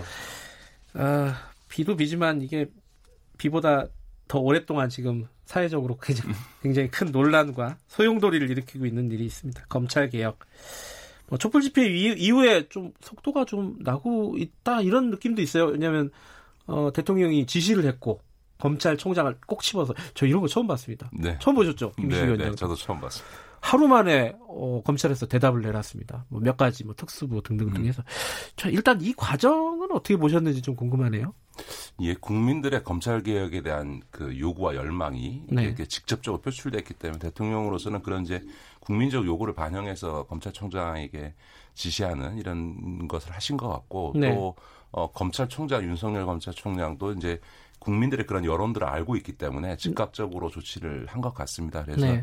아직 뭐 시작이고 부분적이긴 하지만 이번에 대검이 요청한 어, 검찰개혁 네. 방안이라고 네. 하는 거는 어쨌든 시작으로선 상당히 의미 있는 진전이다 저는 그렇게 보입니다. 시작으로서. 근데 이 시작으로서는 의미가 있는데 좀 비판하는 네네. 쪽에서는 그러니까 부족하다고 비판하는 음. 거죠. 어, 특수부 줄인다고 하는데 뭐 중앙지검에 특수부 놔두면 그게 그거 아니냐? 뭐 그리고 뭐 관용차 검사장급들 안 탄다고 하는 그 예전에 다 나왔던 음. 얘기 아니냐? 다 재탕 아니냐? 음. 뭐 이런 비판 요거는 어떻게 봐야 될까요? 예, 특수부 문제와 관련해서는 네. 검찰의 이제 소위 직접 수사 범위가 너무 넓고 너무 그 많아서 예. 문제다. 그, 그 이제 핵심이 특수부니까 특수부는 줄여야 된다라고 하는 네. 게 이제 대체적인 개혁의 방향이고 저도 특수부는 줄여가는 게 맞다고 생각합니다. 다만 이 특수부를 단기간 내에 전면 폐지할 거냐에 대해서는 좀 신중할 필요가 있다고 생각합니다. 아. 왜냐하면 특수부의 수사 대상이 되는 게 누구냐 일반 국민들이 아니고 정치인이나 공직자, 기업이거나 혹은 네. 재벌과 네. 같은 우리 사회에 있어서 일종의 소위 거학 내지는 화이트 칼라 범죄, 음. 권력형 비리 범죄가 주로 특수부 수사에 대한 그 대상이 되는 거거든요. 네. 근데 아무 대책 없이 특수부를 전면 폐지해버리고 되면 단기간 내에 네. 지난번 한진그룹 수사에서 보여준 것처럼 경찰은 아직 이 재벌그룹 수사할 역량이 안 되고요. 공수처는 아직 안, 안 만들어지지 않았습니까? 서로 음. 공수처가 만들어진다 하더라도 공수처는 공직자만을 대상으로 하지 재벌과 관련해서는 수사할 권한이 네. 없습니다. 근데 이제 또 이 재벌과 관련해서는 미국은 SEC라 그래서 증권위원회, 우리나라 네. 금융위원회 같은 데가 수사권을 갖고 있고 아 거기서 수사권도 갖고 네, 있어요. 그다음에 우리 오. 법 공정거래위원회에 해당되는 반독점 국도 수사권을 갖고 있는 반면에 우리나라 금융위원회나 공정거래위원회 수사권이 없잖아요. 그러니까 아. 만약에 이렇게 재벌과 관련될 수 있는 전문화된 수사팀이 없는 조건에서 특수부를 폐지하게 되면 지금 벌어지고 있는 삼성 바이오로스 수사 같은 걸 누가 하겠습니까? 그런 점에서 보면 음. 아, 특수부의 수사를 줄여가고 조직도 줄여가고 하는 건 네. 맞지만 그걸 너무 급격하게 가고 또 전면 폐지하는 방식으로 하게 되면 오히려 이런 음. 권력형 비리라든가 재벌 비리와 관련해서는 네. 소위 수사나 이런 사법정의의 사각지대, 음. 공백이 발생해서 오히려 국민의 기대와는 반대 방향의 결과가 나아질 수 있기 때문에 특수부에 대해서는 줄여가되 음. 좀 단계적으로 또 상황들이 공수처가 만들어지고 이런 좀 검찰 개혁이 진행돼 가면서 어, 음. 검토하고 추진할 문제다 이렇게 생각합니다. 사실 이제 특수부 어, 이름도 멋있잖아요. 특수부. 네네, 네, 특수부에서 네. 뭔가 수사를 그럴듯하게 하면 국민들이 굉장히 큰 박수를 치지 않습니까? 네네. 네. 바이오로직스 수사도 그렇고 뭐. 근데 말씀하신 대로 공수처가 생기면은 어 정치인들 고위 공직자들에 대한 수사는 뭐 공수처에서 어느 정도 이제 담당한다 네. 치면 아까 말씀하신 대로 그러면 어 공정이라든가 금융이라든가 이쪽에 수사권을 좀 주는 방향으로 진행이 돼야 된다 이렇게 보시는 건가요? 예, 저는 뭐 근본적인 검찰 개혁에 있어서 가장 중요한 부분들은 네. 이 검찰의 권한을 분산시키는 거고 조직을 또 분산시키는 거라고 생각합니다. 그런 점에서 보면 어, 검찰이 많이 단일한 조직으로서 권력을 독점하고 있기 때문에 생겨난 여러 가지 문제가 있어서 검찰의 기능과 조직을 저는 분산시킬 필요가 있다. 그런 음. 점에서 보면 미국식으로 공, 우리나라의 공정거래위원회, 금융위원회, 또 네. 국세청 같은 곳에 아, 국세청도 있고 이 네. 소위 검찰의 권한을 분산시켜 버리게 되면 소위 재벌이라든가 이런 경제 관련된 수사에 있어서는 그런 경제 관련 정부 조직들이 수사를 할 수 있게 되면 네. 검찰이 특별히 그에 대해서 특수수사를 아. 해야 될 이유는 없어지게 될 거고요. 음. 또 공직자와 관련된 부분은 고위공직자 비리조사처 같은 데가 할 수 있게 아, 하면 되는 거고요. 또 어떤 그 점에서 보면 미국의 FBI라고 하는 게 있지 않습니까? 예. 그런 소위 FBI 조직 같은 검경 검찰과 경찰이 검사와 그 경찰이 음흠. 함께하는 특수 조직, 수사 조직을 만들어서 거기서 또 수사를 할 수 있게 그래서 지금의 검찰을 소위 한 다섯 개로 쪼개는 거죠. 그냥 음. 기소만을 담당 기소와 공소유지만을 담당하는 일반 검찰과 FBI 같은 조직, 그 다음에 우리나라의 금융위, 공정위, 구세청에 다 수사권, 음. 소위 검찰 권한을 네. 부여하는 이런 방식으로 소위 검찰 권한을 분산시키는 게 저는 제가 이게 참여정부 때부터 계속 주장해 왔고 네. 어, 건데요. 이런 방향으로 가는 게 훨씬 더 검찰 개혁에 있어서는 근본적인 처방이 된다 저는 그렇게 생각합니다. 근데 이제 그런 어, 의문이 드시는 분들이 있을 것 같아요. 지금도 국세청이 조사를 세무조사 같은 거 하고 네네. 네. 뭐 관세청 같은 경우도 뭐 거기 그, 그 사법경찰리가 있지 않습니까? 그래서 뭐 조사를 한단 말이에요. 네네. 네. 수사권을 준다는 의미는 거기에다가 뭘 더 줘야지 수사권을 준다 이렇게 봐야 되는 겁니까? 사실은 국세청은 강제 수사권이 없습니다. 그럼에도 불구하고 자료를 막 가져가요. 네. 그건 왜 그러냐면 실제로는 협조의 형태입니다. 압수수색 아, 영장 없이는 못 가져가는 그러니까요. 건데 네. 안 줬다가는 구세청한테 나중에 보복당할까봐 무서워서 자발적으로 그냥 줄 뿐이지 사실은 네. 국세청의 세무행정이라는 거는 사실은 법 위에서의 초, 초법적인 지금 세무행정을 하고 있는 거거든요. 그래요. 전 그런 점에서 바람직하지 않고 또 하나는 그렇게 국세청 조사에서 만약에 고발하게 되면 또 검찰에 다시 들어가서 두 번 조사를 네. 받아야 되는 상황이거든요. 그런지 저는 그런 점에서는 좀 어, 음. 어, 국세청에 또 그런 권한을 주는 게 좋다고 생각합니다. 지금 아까 말씀드린 뭐 국세청, 금융위 등등등 뭐 이렇게 있는데 그 생각해 보면 아까 제가 말씀드렸잖아요. 관세청도 있고 네, 예를 들어 네, 노동부 네. 같은 경우도 있잖아요. 네, 네. 노동 부당 노동행위 같은 네, 거 조사하는 노동청도 있고 그 이런 것들에게 다 이렇게 권한을 분산하는 것이 어, 우리가 가야 될 방향이다 이렇게 보시는 겁니까? 그렇습니다. 그리고 저는 어. 이렇게 생각하는데요. 예를 들어서 일부에서는 특수부를 문제 삼기도 하고요. 또 네. 특수부라고 하면서는 아니지만 형사부를 특수부처럼 운영하는 아, 그럼, 문제도 있지 예, 않냐. 그런 문제도 있죠. 라고 네. 얘기를 하는데 사실은 이제 돌이켜 보시면 물론 맞습니다. 예를 들어서 어, 남부지검이나 동부지검의 형사 육부 같은 경우는 간판만 형사 육부지 사실은 특수부의. 역할을 예. 하고 있거든요. 그런데 그 필요가 있습니다. 예를 들어서 법원 같은 경우도요. 부패 전담 재판부, 선거 사범 전담 재판부, 아예 파산 전담 재판부를 아예 파산 법원으로 만들어졌고요. 네. 우리 진보 쪽에서는 노동 사건도 전담하는 노동 법원 만들자고 하지, 네. 하지 않습니까? 이렇게 전문화시키고 있는데 예를 들어서 남부지검 같은 경우는 증권 범죄 전담 부서가 있습니다. 근데 이 자본시장과 관련돼서 주가 조작이라든가 분식회계라든가 최근 문제가 되고 있는 DLS나 이런 건 상당히 전문성이 필요하거든요. 그러니까요.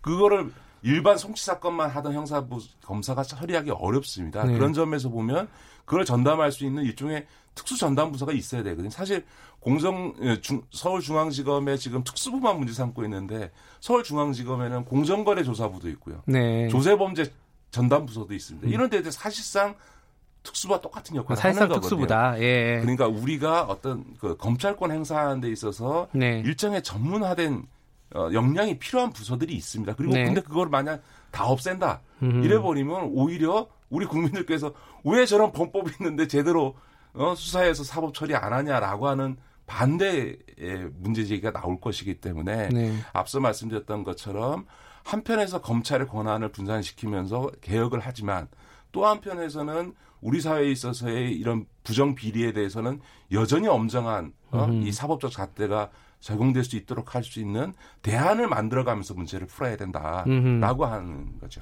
그럼 이번에 윤석열 검찰, 윤석열 총장 검찰이 내놓은 뭐 특수부 세 개만 남겨놓고 일단 정리하겠다 이런 차원에서 보면은 뭐 되게 중요한 출발점이다 이렇게 뭐 평가할 만한 지점이 있네요. 그렇죠. 그러니까 음. 특수부의 조직과를 줄였다는 점에 있어서는 긍정적이고 세곳 네. 정도를 남기는 건 좀 불가피하다고 생각합니다. 일본 네. 같은 경우도 저희 인구의 두 배 반이 넘는데도 불구하고 한 세 군데 정도의 네. 그 오사카, 동경, 나고야 이게 세 군데다가 특수부를 네. 두고 있거든요. 그러니까 우리 같은 경우도 서울중앙지검이나 그다음에 중부권을 담당하는 또 남부권 영호남을 담당하는 정도의 그 지청, 에다가는 특수부를 네. 두는 게 저는 앞서 음. 말씀드렸던 이런 어떤 어, 이 권력형 비리나 재벌 사건이나 경제 사범에 있어서의 공백을 막을 수 있는 길이지 않을까 네. 이렇게 생각합니다.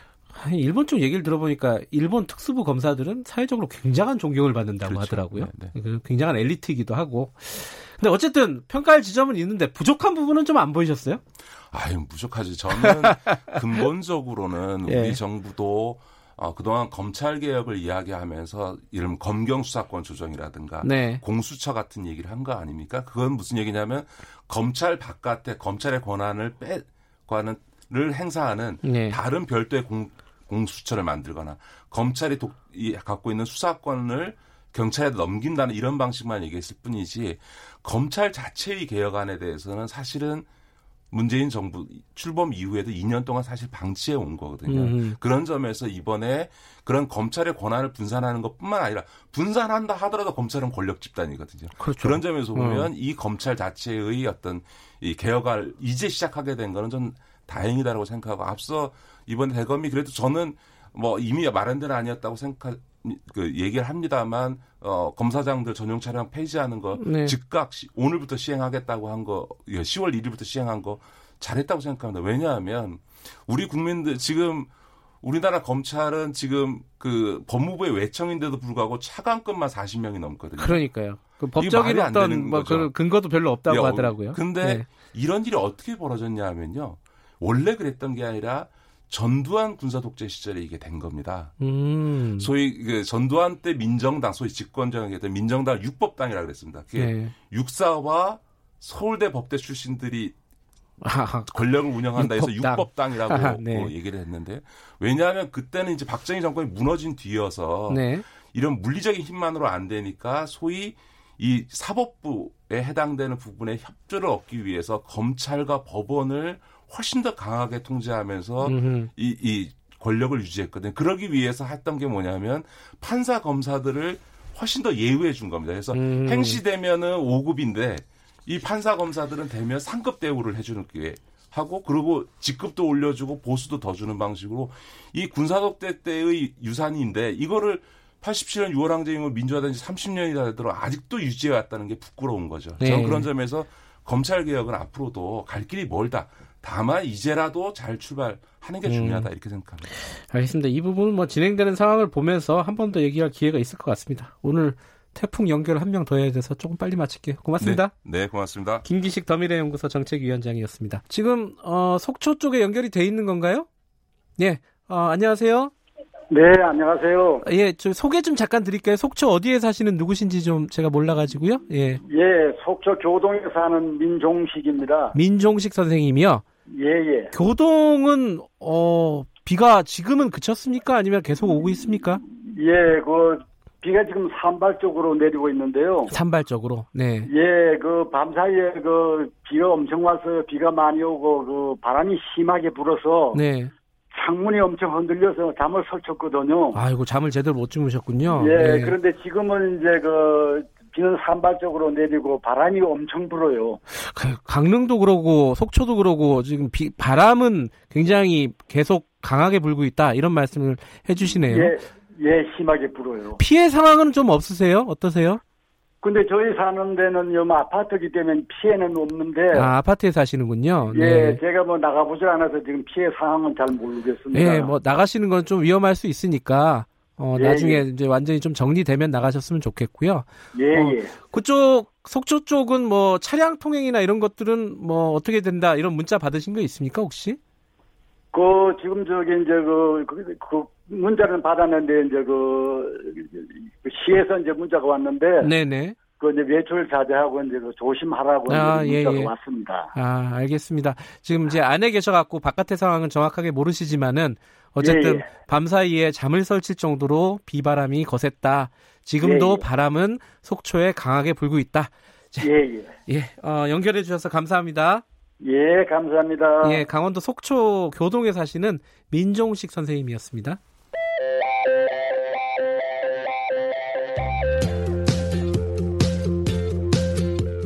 오늘 하루 이슈의 중심 김경래의 최강 시사. 예 지금 강원도 어, 강릉 뭐 속초 이렇게 좀 차례로 계속 연결을 청취자분들 연결을 하니까 어, 왠지 좀 마음이 좀 놓이는 느낌이 들어요. 이게 목소리를 들으니까요. 이렇게 진행을 하는 것도 괜찮네요. 다들 좀 조심하시고요. 완전히 좀 가라앉을 때까지 어, 어떤 외출이나 이런 거 자제하라는 문자도 받으셨다고 하는데 어, 예, 조심하셨으면 좋겠습니다. 추가적인 어떤 속보 상황은 KBS 뉴스나 어, 특보를 통해서 계속 전달해 드릴 예정입니다. 화성 연쇄 살인 사건 얘기 어, 오늘 시간이 많지는 않아서 짧게 좀 해보겠습니다. 궁금하신 부분 많죠? 이거 왜 갑자기 이 이춘재 씨죠? 이제 이름을 다 밝히고 있는데 이거를 다 자백을 했는지 경기대 범죄심리학과 이수정 교수님 잠깐 연결해 보겠습니다. 안녕하세요. 네, 안녕하세요. 네. 궁금한 부분부터 바로 들어가죠. 이왜 이분이 갑자기 심경을 어, 심경의 변화를 일으켜서 자백을 다 했을까요?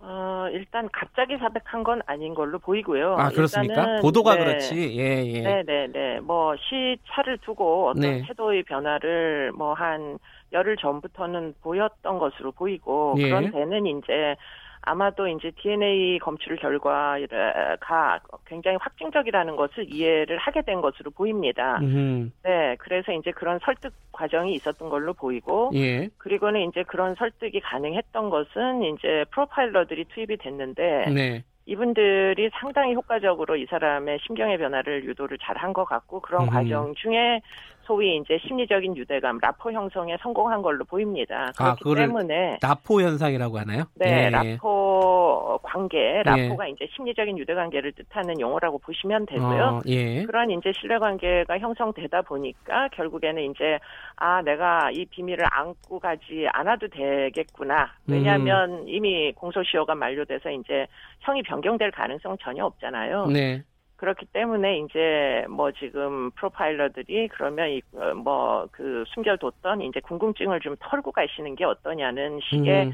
설득에 결국은 이제 동의를 했다고 봐야 되겠죠. 네. 이게 말씀하신 대로 약간 이제 좀 쉽게 말하면 뭐 자포자기 뭐 말을 해도 말할 수밖에 없지 않느냐 뭐 이런 생각도 그렇죠. 있겠지만은 네. 아나 이런 거 했어 이렇게 좀 과시하는 그런 거 있지 않습니까? 네, 네. 그런 네. 것도 배제할 수 없는 거 아닐까요? 뭐 결국에는 이제 그런 부분이 지금 필요 이상의 이제 본인이 경찰에서는 인지하지 못했지만 본인이 저지른 부분에 대해서도 추가적으로 살인 다섯 건, 네, 음. 성폭행은 30건이나 했나, 했노라고 지금 진술을 한 걸로 보이고요. 네. 그런데 이제 이런 부분에 대해서 아마 프로파일러들은 사전에 미리 파악했던 것 같습니다. 아하. 이런 이제 성격 특성, 예컨대 사이코패스들은 위협적인 면담 태도에는 굉장히 저항적으로 대답을 하지 않거든요. 네. 그렇기 때문에 그렇게 위압적인 방식보다는 뭔가 좀 민원을 해결해 줄 듯이 하면서 신뢰관계가 형성되도록 상당한 기간 동안에 이제 정성을 들인 부분이 있을 거고요. 네. 그러다 보니까 결국에는 지금 이렇게 이제 비밀을 뭐 털어놓는 데까지 이른 걸로 보이고 네. 일반적으로 보면 비밀을 털어놓지 않아야 되겠으나 네. 동시에 사람의 본능상 그 무거운 비밀을 털어놓고 싶다는 욕망도 존재하는 거거든요. 음. 그렇기 때문에 이제 그런 부분에 대해서 아마 공략을 아주 잘한 걸로 보입니다. 근데 이게 30년도 넘은 사건들이에요, 대부분. 그렇습니다. 그 네. 살인 사건 같은 경우에는 추가적인 게한 다섯 건 정도 나왔죠. 네, 네, 그리고 네, 성폭력은 네. 아까 말씀하신 대로 한 30여 건 되는 이거를 다 기억하고 있다는 게 조금 신기하기도 하고 의아하기도 합니다. 이거 이런 경우는 많이 보셨나요? 어떻습니까? 그러니까 이분이 이제 성범죄 중에서도 굉장히 성적인 이제 도착이 심한 범죄를 저지르다 보면 네. 아마도 갑자기 저지르지 못하게 되면 과거에 자기가 했던 행정에 대해서 그 계속 되뇌이는 이제 일종의 재경험 같은 거를 교도소 안에서 했을 개연성이 높다 이렇게 보입니다. 왜냐하면 음. 성적인 도착이 워낙 강했던 사람이라 심지어는 이제 교도소 안에서 비밀리에 음란물도 가지고 있었던 거거든요. 예, 예, 예. 그러면 그런 음란물을 이제 토대로 해서 과거에 이제 자기의 기억들을 회상할 기회들이 많이 있었고 예. 그것이 이제 아마도 장기 기억, 우리 저희 이제 분야에선 장기 기억이라고 하는데 네. 장기 기억은 뭐 잘 조건만 맞춰지면 인출이 가능하다고 합니다. 아, 그거는 아, 음. 증발하는 게 아니기 때문에 머릿속 어딘가에 있기 때문에 네. 그렇기 때문에 이제 이런 요번에 면담 과정을 통해 가지고 그 숨겨놨던 장기 기억 중에 일부 예컨대 사건이 벌어졌던 장소 같은 것을 지금 다 그림으로 그려서 지금 진술을 하고 있다고 하거든요. 네. 그렇기 때문에 그런 장기 기억 중에 이제 보통 보면 지각적인 경험은 인출이 가능하다고 알려져 있거든요. 네. 그래서 당시에 봤던 장소에 대한 기억이나 뭐 그 외에도 여러 가지 이제 감각적인 경험들 이런 것들은 회상해 낼 가능성이 굉장히 높습니다. 그 이번 사건을 보고 이제 영화 암수 살인 얘기를 많이 하잖아요. 근데 그그 네. 그 영화에 보면은 그 범인이 이 어떤 수사에 혼선을 주기 위해서 막 기억들을 어, 거짓으로 이렇게 꾸며내서 얘기를 하는 경우들이 있더라고요. 네, 네. 이번에는 그런 가능성은 없겠죠. 이게 수사에 혼선을 주고 말고 할 그럴 여지는 없잖아요, 지금. 그렇죠. 이미 공소시효가 다 끝났으니까 그런 예. 종류의 무슨 게임을 뭐 게임이 벌어질 가능성이 없습니다. 지금 네. 이 경우에는 그렇기 예. 때문에 이제 결국에는 지금 털어놓은 사건들에 대해서 뭐 당시의 수사 기록 또는 이제 성폭력 사건은 피해자들이 생존해 있다는 얘기잖아요. 그렇기 아하. 때문에 그분들이 뒤늦게라도 지금 경찰에다가 경기청에다가 신고를 해주시면은 음. 대조해 볼 수 있는 부분들이 있겠죠. 음. 그렇기 때문에 그런 것까지 다 정리를 해서 결국은 이제 확증적인 어떤 수사 보고서를 쓰는 것으로 아마 종결이 되는 사안이 아닌가 싶습니다. 예. 지금 말씀하셨듯이 공소시효가 다 지난 건데 그러면 지금 경, 경찰이 할 수 있는 일이 뭐가 있을까요? 이게 기소도 안 되고 아무것도 안 되잖아요. 그러니까 결국에는 뭐 사실관계를 밝히는 일이 좀 숙제로 남아 있는 것 같고요. 그런 예. 일까지 경찰이 끝까지 해야만 하는 이유는 네. 시효가 끝나서 지금 범인을 알아도 법적으로는 어떻게 할 수 없지만 네. 문제는 형사정책의 목적 중에 하나가 피해를 회복시키는 것도 있잖아요. 아하. 그렇기 때문에 지금 성폭력 사건의 피해자들은 누가 그렇게 했는지도 밝히지 못한 채 평생을 억울함을 안고 가야 되고 네. 그리고는 이제 살인 피해자들의 유가족은 내 딸이 왜 죽었는지 알지도 못한 채 지금 결국 뭐 일부는 돌아가셨을 거고 아직 생존에 네. 계신 분들도 계실 거고 이 부분에 대한 설명을 해주는 것도 어떻게 보면 국가의 책임이고 그거를 경찰이 담당할 수밖에 없는 상황이다 보니까 네. 끝까지 조사를 하는 게뭐 음. 책무다 이렇게 볼 수 있는 거죠. 알겠습니다. 그 피의자 그러니까 범인을 잡는 것도 중요하지만 피해를 회복하는 것도 경찰이 할 일이다. 그렇습니다. 예, 예. 네. 오늘 말씀 감사합니다. 고맙습니다. 예, 경기대 범죄심리학과 이수정 교수님이었습니다. 어, 오늘 오후면은 태풍 미탁이 완전히 어, 영향권에서 벗어날 거라고 보이지만은 계속해서 긴장하시고 그쪽 강원도 지역은 특히요 어, 문자라든가 그리고 방송 어, 기상특보에 귀를 기울이시면 좋겠습니다. 피해를 조금이라도 줄여야 되지 않겠습니까? 어, 휴일날 잘 마무리하시고요. 저는 내일 돌아오겠습니다.